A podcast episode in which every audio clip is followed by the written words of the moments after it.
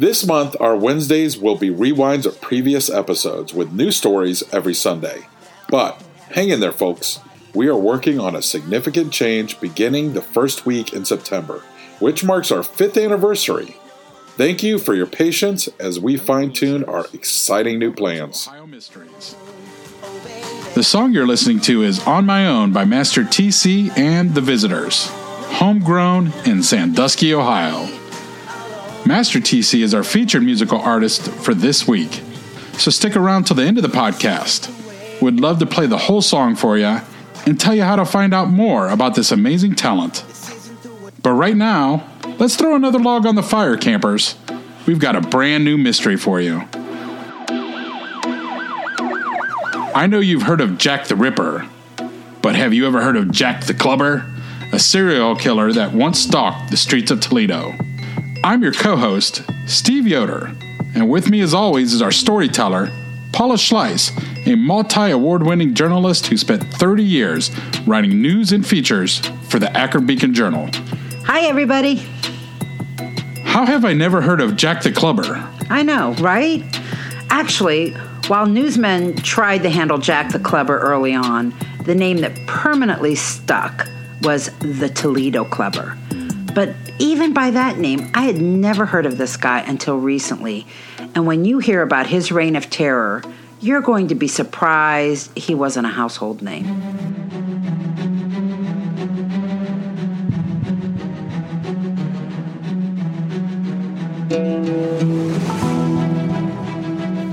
Okay, fill us in. What year are you taking us to? Well, for this one, we're going back to 1925. This is about 37 years after Jack the Ripper in London, so that's why early accounts tried to draw a few comparisons right off the bat. And like the Ripper, the Toledo Clubber would end up with a semi official death toll of five, although the Clubber had many more victims that survived his assault. Unlike the Ripper, he didn't use a knife and he didn't assault prostitutes. He always used a blunt object, sometimes a brick or a bottle, once an iron rod, another time an automobile crank. And his victims were women he randomly picked out on the city's fashionable west side. Not women of the night, huh? Not women of the night. Well, they are always caught at night Okay. walking about, but they were not women of the night. Okay. Now, there's something else unique about this guy, Steve. Something that no doubt added to the heightened hysteria that, was about to grow around his crimes. He wore red paint on his face, and as he swung his weapon at their heads, he would laugh, this maniacal sound that one survivor described as coming straight from hell. Huh. Now, before I go any further, I need to add a disclaimer. As a reporter, I try really hard to get my facts straight because some things are forever, and I don't want to pass on false information that will get written into a history book. But the reporting on this was over the top sensational. I mean, they called this guy a demon in the headlines. So clearly, there were no fact checkers on this story. And between accounts, names changed, ages changed, circumstances changed, dates changed. On a personal level, I'm not even convinced every single one of these attacks was the same guy. Okay. Certainly, this was a time that any copycat could have had a whirl and not taken the blame. And we'll actually visit that idea later in this episode with one particular victim. But with that disclaimer, historically speaking, all the victims I'm going to talk about have been grouped together as the work of the Toledo Clubber. Now, the first victim appears to be Emma Hatfield. She was 48 years old and lived not too far from her sister. She'd been visiting her sister on the evening of May 24, 1925, and in the night it was time for her to go home, so she took to the streets, and suddenly, out of the darkness, this madman struck, beating her savagely and leaving her for dead. Now, there was an eyewitness who said they saw a nude man fleeing the scene, which was odd because no one will ever report him being nude again, and it makes me wonder at the accuracy of that If detail. that was even here. Okay. Yeah. No red paint on the face. Um, well, Emma was only conscious long enough to tell police that the attacker wasn't her husband. And that was good for him because the couple was estranged. And if she died before she could exonerate him, who knows what would have happened. But she ruled him out while she had the little voice that she had left to do it. Okay. Very early reports said the scene was so bloody and her wounds so severe, at first it was believed she'd been attacked with an axe. But all future reports on this described her attacker as wielding a club. Now, poor Emma, she held on for four months. She would die of her injuries in September, Oh man, but that's not, a long time. It is a long time. But not before the clubber struck a second time. oh, Now, on August 21, Lydia Baumgardner was found dead between Baumgartner. another Baumgardner. Wow. Yeah. Very near where Emma Hatfield had been attacked. Lydia was 24 and the mother of two, and her skull had been crushed. Ooh. Unlike Emma, she didn't live long enough to declare her husband's innocence. And when neighbors told police she'd been quarreling with him the night before, they promptly arrested him. All right. But eventually they released the guy. So it was probably the third attack that started putting Toledo on edge and wondering if they had a serial killer on the loose. That came September 21. It was exactly one month, One month, right? after Lydia was killed and just a few days after Emma had died of her injuries. Wow. 50 year old Beth Hall left her home on Collingwood Avenue to mail a letter. Now, Beth would survive the attack, and she became the first witness able to describe her assailant and remark on that maniacal laugh. She said he came out of nowhere, swinging a club at her head. She screamed and raised her arms up to ward off a second blow, but something frightened the clubber off, and he took off running before the second blow fell. Now, over the next two months, as more attacks happened, the city of 250,000 residents came together to try and protect its women. Boy Scouts in pairs were volunteering to escort female workers to their jobs and back. Boy Scouts. Boy Scouts. Okay. The American Legion signed up hundreds of ex servicemen to serve as vigilantes. These would have been men not too far off from the World War I service. And female police officers were dressing up as housewives and walking the streets wearing hats that had been lined with steel, hoping to lure him out, possibly knowing they'd have to take a first blow. I hope I get hit tonight. Well, that's You know, something. it- it- how brave. That yeah. How exactly. brave. And 150 special railroad detectives joined the city's police force in their nightly patrol. So railroad detectives, because there's obviously railroads going through there, and It could be. maybe Or it might have in- just been all hands on deck. And if you've got some skill in this, we need you. So do we know about how many attacks so far, or you just said there was a bunch of attacks? Right now, uh, I've told you about three. Okay, and then you said We that got there a lot more to go. Okay, now I have another question, and maybe Yeah. you'll get to this later. But Toledo, is it a specific area in Toledo? Because Toledo's a big area. It is. It is the city's west end. And by the time this whole situation is over, that west end is going to be renamed the Clubber District. Oh, that's Not because there are a lot of clubs. Not nightclubs. Okay. No. Not a good The naked guy with the red face. So yeah, they're all uh, they're all in the same area, a very fashionable side of town. Okay. So many, many women, they're refusing to leave their homes for anything after dark. But that wasn't an easy choice for many others. It was winter and darkness fell in the afternoon. Many women had responsibilities, they had jobs to do and errands to run and children to see to. Yeah, I mean everybody from this area knows it gets dark around four thirty. Absolutely. So the city was still filled with plenty of prey, and the Toledo Clubber was about to have the most active week of his terrible reign. Oh no. So let me run through a few of these here. November 16, Wilma Headley. She's a 24 year old telephone operator. She leaves work and she's walking along 20th Street toward home when a man comes out from behind a large tree swinging at her.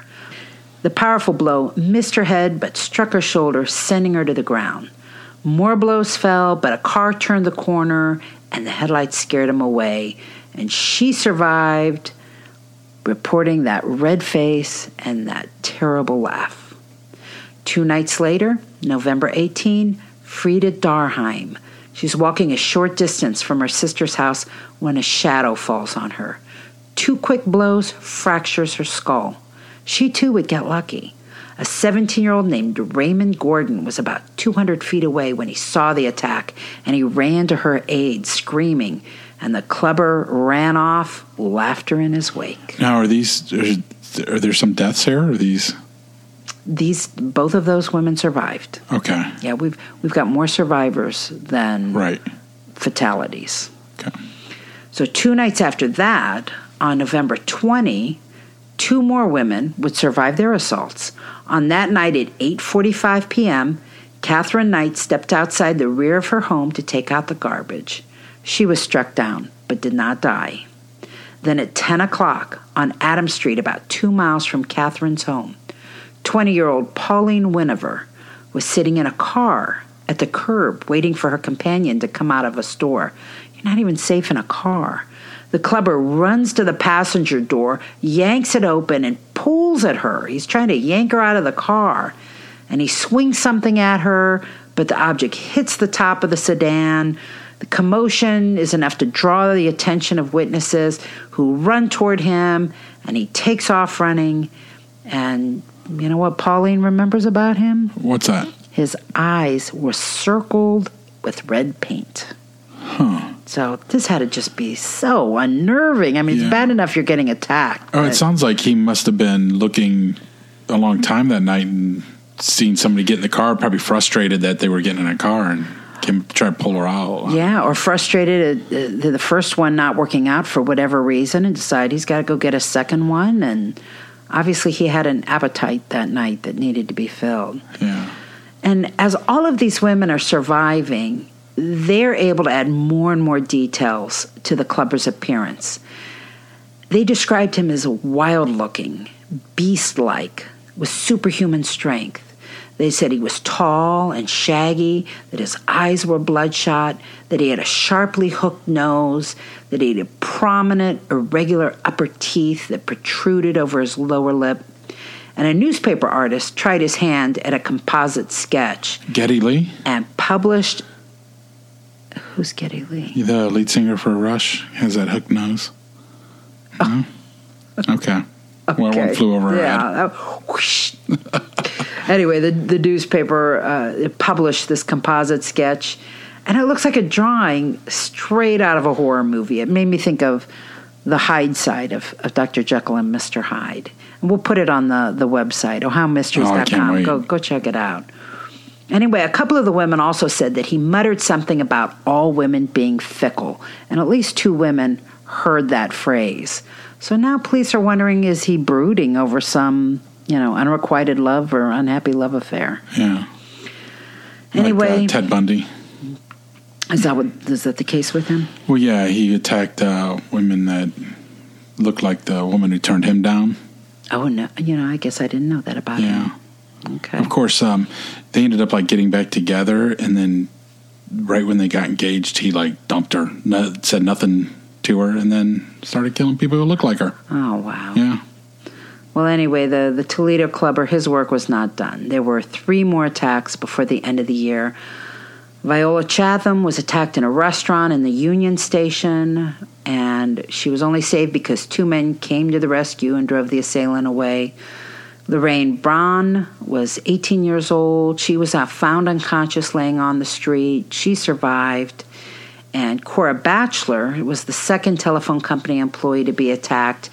The 33 year old was walking at the edge of what was being called the Clubber District when the man leaped into view.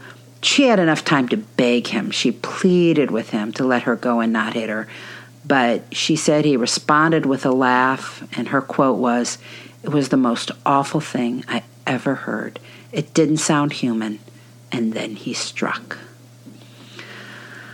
Now, on November 29, police make an arrest, and the city is breathing a sigh of relief. There are a couple of hunters, Stanley Novak and Charles Posany, they found a man in the woods. According to published reports, he was wielding a hammer of, quote, unusual size, and it appeared to have mm-hmm. blood on it. And when the man spotted the hunters, he whirled around and ran, evading them. But the hunters notified the sheriff, and deputies ran out to the area, and they were able to surround the man, capture him, and haul him in. You're not going to take my oversized hammer and just took off running. Oh, yeah. Oh, yeah. Protective of that hammer? Well, the, the man said he'd been living in those woods for a couple of weeks. All right. Clearly, he was um, a homeless, probably a transient. Coming from the train, maybe? It could be, because he said for a couple of weeks, so he came from somewhere else. He was 40 years old, and he went by the name of Robert August Molnar. He wore a gray slouch hat, a dirty gray overcoat, three pairs of trousers. It was winter. And he carried a bag filled with old newspapers and dried fruits and nuts. And wouldn't you know it, during interrogation, he was happy to confess, Yes, I'm the man you want. I clubbed all the women. I'm Jack the Clubber. I'm Jack the Clubber. You know, but police took the man's photo to the home of Cora Batchelor. She was one of the surviving victims who had seen her attacker's face. A lot of them were struck from behind and, and didn't, so she she had the freshest view of him. And reportedly, she became so hysterical when she saw his picture, she couldn't answer any of their questions for two hours. And when she regained her composure, she said she was almost positive it was the man who attacked her. Huh. Alas, other things weren't adding up. No other victims identified the man in the photo. Detectives were disappointed when August insisted he used an axe in all of his attacks. And the blood on his hammer turned out he was killing chickens. So they committed Molnar to Toledo State Hospital, declared him insane, and went back to work looking for the murderer. Okay. Molnar wasn't the only one police looked at. Men from Detroit to Denver had been arrested and questioned. The Toledo Clubber was national news, and people all over the country were bracing for the next report Do of we, attacks. do we have a death count at this point, or is it just pretty tough to tell? We are at two dead, Two dead and a bunch. and eventually there will be um, a total of 13 attacks. Okay. So you're going to have eight survivors and five dead. Okay. Um, any sexual assault or attempted a sexual assault with this? Um, well, I'm going to get to that. Okay. Yeah, yeah, I'm going to get to All that. right. So the next attack comes just a couple of weeks into the new year. On January 19, 1926, now, Mary Handley is found dead in her neighbor's yard. This is going to be the third fatality. All right. Her head had been smashed by repeated blows, and there was a trail of blood that led to the front yard where her hat was found. Now, the reports weren't clear as to whether they thought she was dragged or whether she had crawled to the spot where she eventually died. I, w- I wonder how bad. I mean, this seems like one he was able to wail on for a while. I bet you this one was pretty bad. Yeah, you know, I guess just Like Jack the Ripper, you know, the double night where he killed two. It's like one was he was interrupted, and the second one he was able to, you To know, finish. really mess up. Yeah, Yeah. it's almost like he was raged. Well, this one may have quelled him for a while because there were no new attacks for several months. Not until October 26th of that year, when police connected the clubber to the death of Lily Dale Croy. Now, she was a popular 26 year old teacher at Gunkel School and the member of a prominent Toledo family. She attended the University of Toledo and usually drove to her night classes, but on this evening she decided to walk.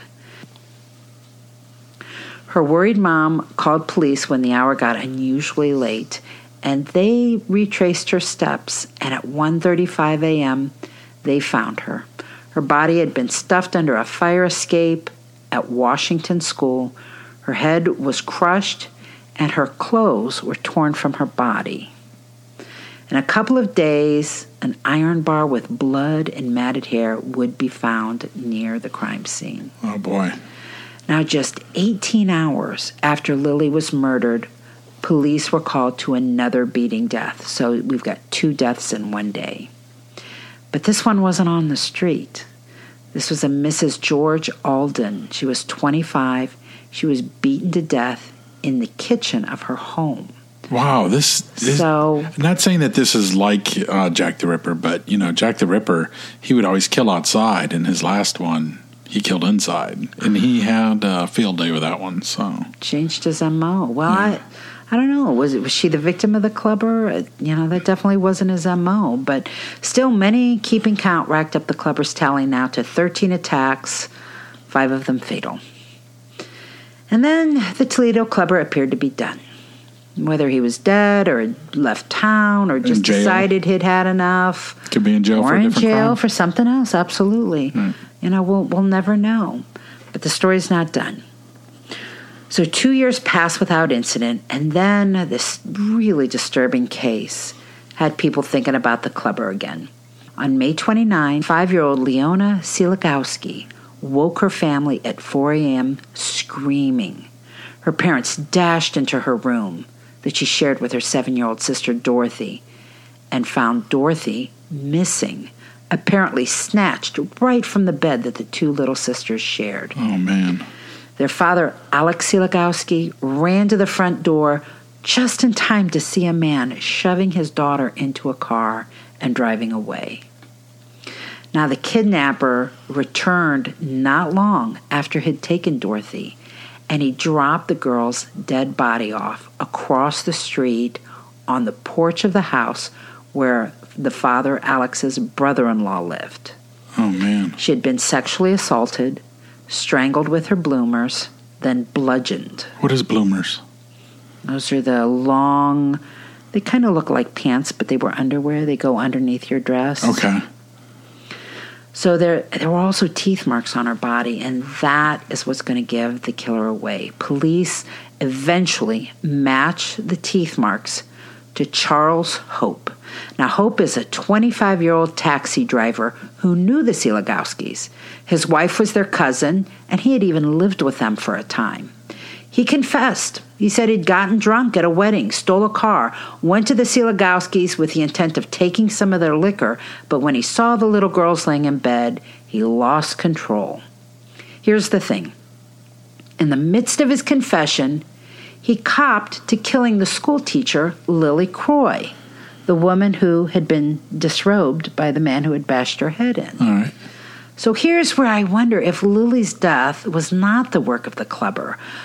Back when she was killed, one newspaper reported that a witness saw a taxi driver in the area, and Hope was a taxi driver.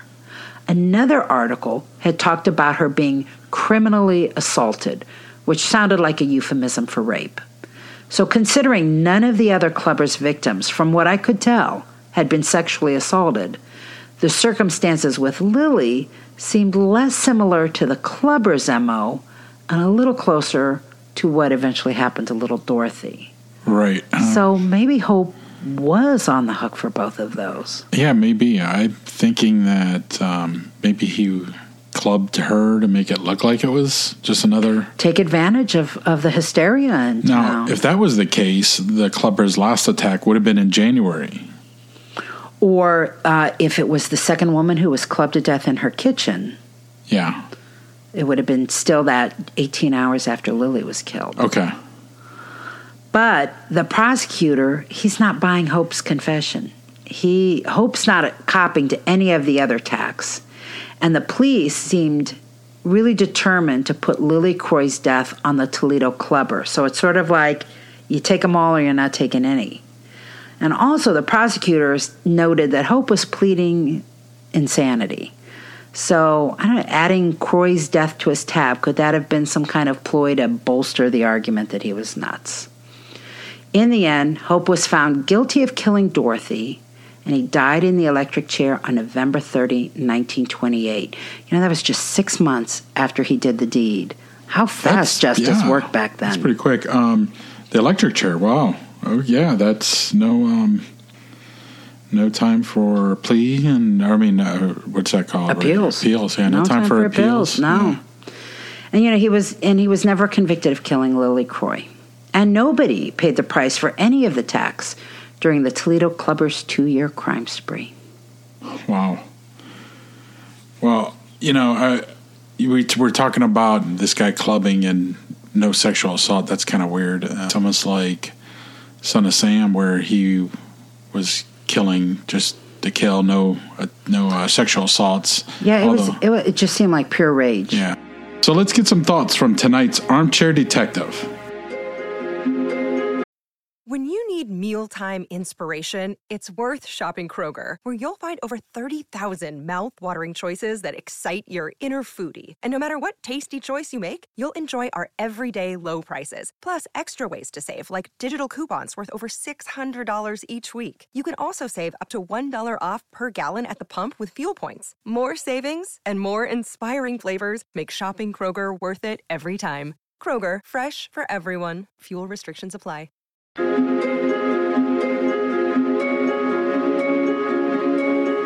this point in our podcast, we selected Ohio Mysteries listener to review the story in advance and share their thoughts and theories. Welcome, Amy Klinger. Hello, everyone. Hi, Amy. Thanks for joining us tonight.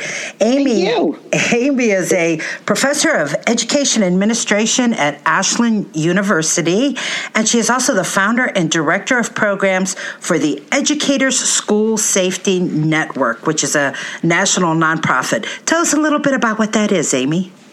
Uh, we are primarily a training organization, uh, but we work to keep kids and educators safe in schools. And unfortunately, there is a lot of there are a lot of uh, issues, threats, and incidents that need to be responded to. So we're a training organization, and we provide resources and consulting and technical support for educators to help them keep kids safe every day.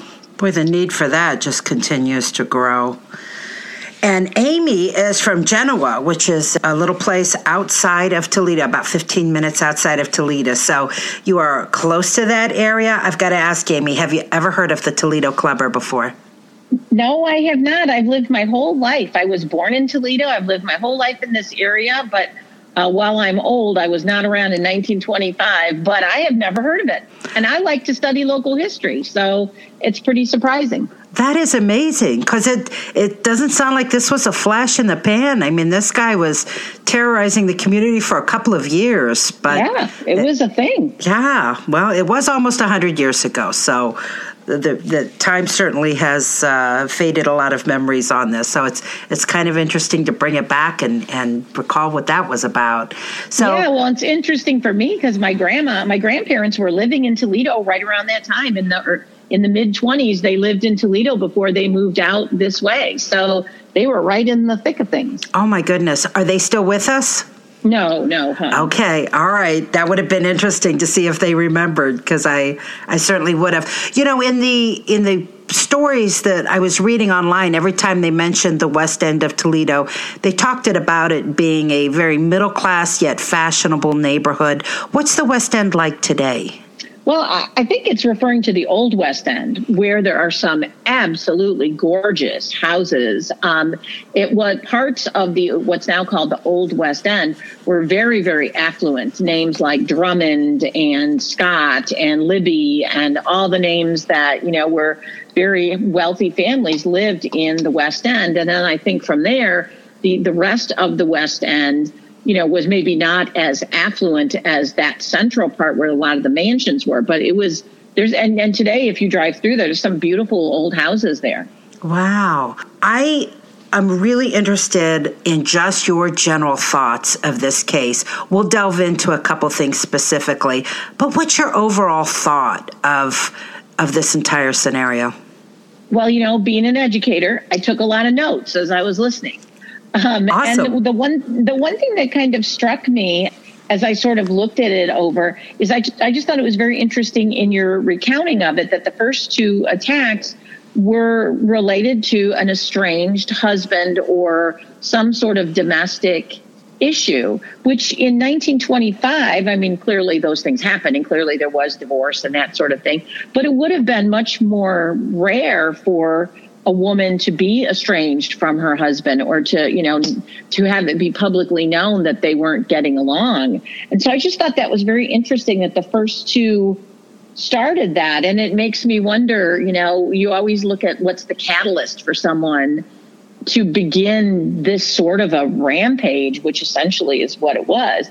And so i just thought that was interesting that that common thread between those first two to victims was that there was a domestic problem that there was and you know and maybe in someone's mind that's looked at as you know they're being disrespectful to their husband or they're being you know something that's outside of the norm that somehow um, needed to be punished or something. That's what struck me as I as you started going through the recountings. That is interesting. I hadn't thought of that. So you thought that might have even been a possible motivation for for the attacker, the fact that these women had been estranged from their husbands. Well, and, and in some of the cases, not all of them, but because again, I don't know a lot of the details, but in some of the cases, as you recounted them, all a, lot of the victims seem to be doing something that a, a very traditional i don't know what kind of word we want to use would say is outside of the norm so here's people mm-hmm. women that were working outside of the home as telephone operators and right. women that were out and about driving or being a teacher as a professional person so i mean i just thought that was kind of interesting too that a lot of the women were doing things that maybe in someone's sort of warped mind would be not what women are supposed to typically do during that time period. That is, I had not even thought of that. That is really ins- insightful. You know, it sounds like at least a couple of these situations he yelled out or at least muttered something about fickle women. So mm-hmm. it definitely seems, you know, there was a gender issue with him there. Yeah. And the other thing that I thought was weird is that they were all in different situations. Some were walking, some were inside, some were outside, in a car, in a restaurant, in the home, in the yard.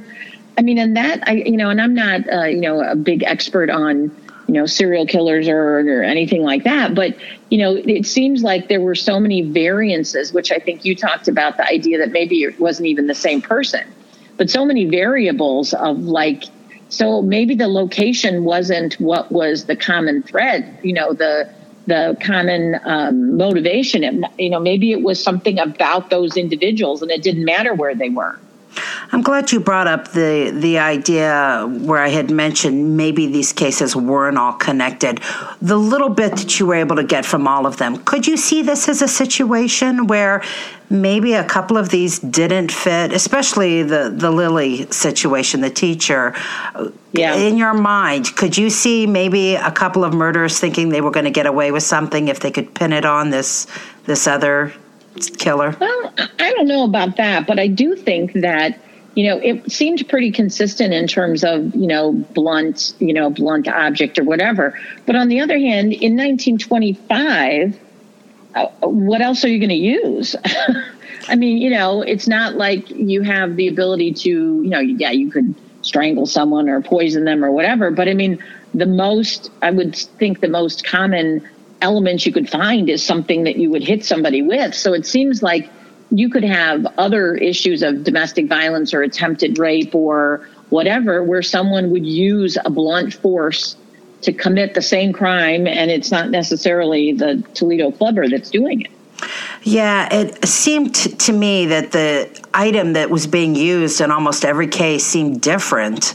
Um, yeah. because when they rattled off what had been used in hindsight, they, they were just a variety of objects. Like maybe they were just tools of opportunity and not really yeah, anything. impulsive, impulsive right. sort of things. The only thing that flies in the face of the impulsiveness, like oh, I just you know overcome with rage and do this thing, is the instances where the victim saw that he had painted his face which certainly gives uh, some, you know, pre uh, planning sort of thing, you know, premeditation of, I'm going to go out and do this thing. So it can't always be that it was just entirely impulsive because he took the time to paint his face.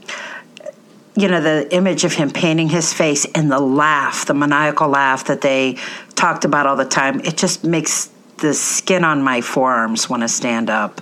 It's well, but you know, you also have to think about the journalism of the time.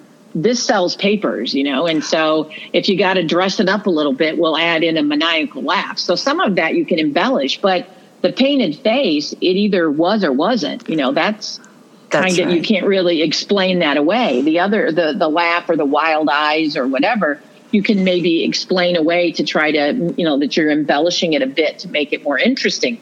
But the paint, the face paint, it either, if it was there, that's a you know, that's a pretty intentional kind of thing. That's in a police report, absolutely. Yeah, yeah. So when we get to the um, um, Hope, um, Charles Hope, the taxi mm-hmm. driver who ends up being convicted of, of killing and molesting the little girl, he ends up copping to the um, killing of Lily Croy, the teacher, who the police really want to attribute to the Toledo Clubber, but he doesn't admit to any of the other Toledo Clubber victims. What do you make of that? I mean, do you agree with this one detective's contention that he was just throwing in Lily Croy because he wanted um, the insanity plea and, and somehow adding this would make him seem crazier? Or yeah, I, I think the the sexual assault part of it doesn't run through all the other ones, but yet it appears in that particular case and in the the to what to me is even more horrific the abduction of the little girl is the one that was to me the most disgusting horrific part of the whole the whole case was the this little girl right um, but but that the sexual assault part doesn't really run through the other ones and you know in that day and age i would assume that that charles hope pretty much knew what was going to happen to him if he admitted to killing one person. So if he really had done the other ones, he why wouldn't he have admitted to those? So I mean, I I would tend to take him at his word in terms of what he you know what he admitted to, and and I suppose from a police perspective, they wanted to tie it all up because here's the other problem: is if on October 19, 1926, whatever that day was, when both of those victims occurred, Lily Croy and Mrs. Alden, right. that's a lot of violence in one day. Right. And I think, you know, police wise, you're, you know, community wise, you'd want to believe it's one crazed madman, not that you got two different people out and about doing that kind of horrific violence. So, you know, maybe there's a little bit of the psychological of wanting to explain it away to just one evil person instead of acknowledging that you might have multiple well, and the other thing that was odd about Mrs. Alden was her being beaten to death in the kitchen of her home. That seems like a big mm-hmm. change departure. from his MO. Yeah, of just grabbing yeah. people who are easy on the street. The other thing that I and I don't didn't look it up. I probably should have, but the uh, you know when was the Lindbergh baby? The one was a Lindbergh kidnapping. Wasn't that right around that same time? Because that's kind of interesting that you know people it, today, if you describe this crime involving Dorothy, this little girl, you describe this crime, people are going to think it happened, you know, in the 80s or the 90s or just recently. People don't realize that this kind of horrific violence was taking place in 1925. Oh, yeah. Actually, a lot. It's interesting the clippings when I go back to do this research, this stuff is on every front page every yeah. day. It's uh, okay. Lindbergh, 1932. So that would be okay, so about six, seven years that. after. Okay. Right, right. So we're kind of leaning then toward hope being guilty of Lily Croy as he confessed, as well as the little girl. That would take Lily out of the hands of the Toledo killer. It would kind of make sense then because the other ones weren't sexually assaulted. Yeah. Um, so what happened to this guy? I mean, he's crazed for two years. He's doing this rampage. They never catch him, and and then it just ends. What do you think happened to this guy?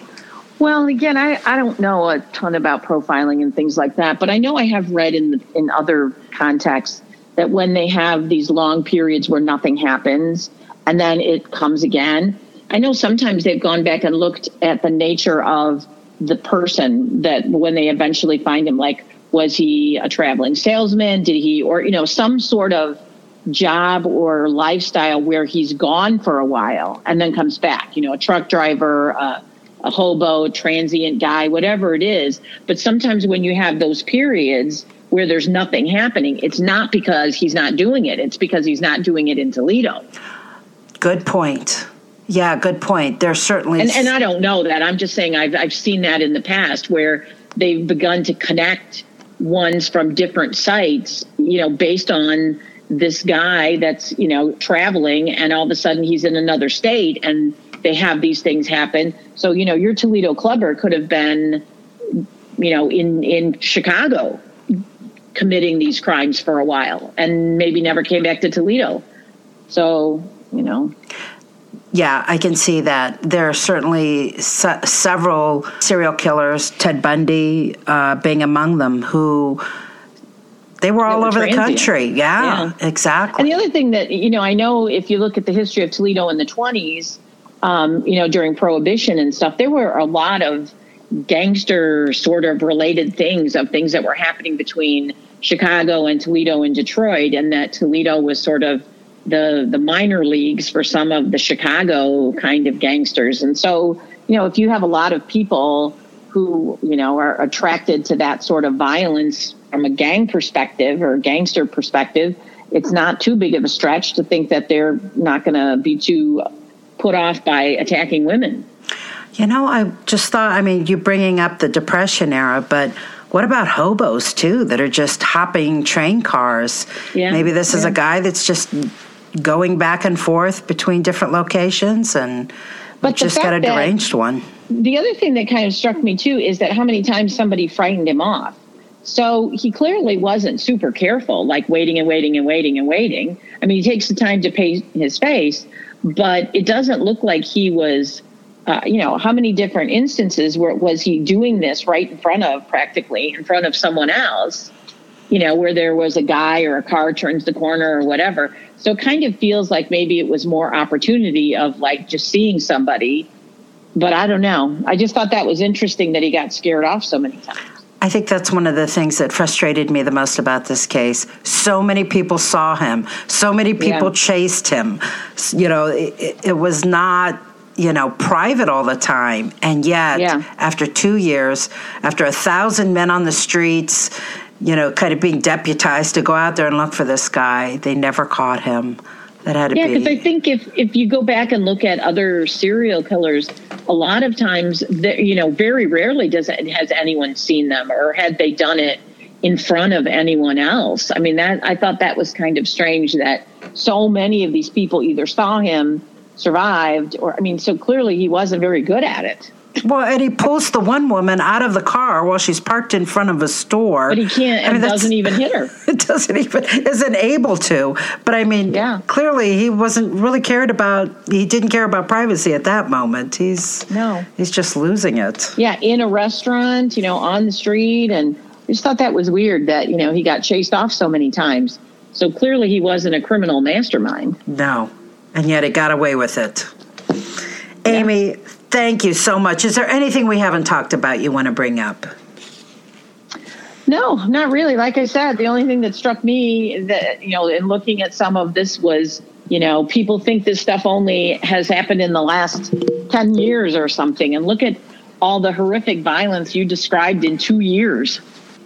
You know, in 19, in 1925, when we think supposedly everyone was so much safer, you know, back in the day. Steve just uh, handed me a note. He said that uh, Jack the Ripper had a night with two kills. They called it the double event, and the detectives always thought that his first kill that night was interrupted, and because he was frustrated, he had to go out and kill again. I think in Yeah, this, this case, guy had yeah. two in one night, didn't he? Yes, uh, twice he had Yeah, two twice in he one had night. two in one night. Yeah, Well, I'm sure he was frustrated if every time he kept trying to do it, somebody'd see him and chase him. uh, chase him off. I mean, he clearly wasn't, you know, real great at it. This is crazy.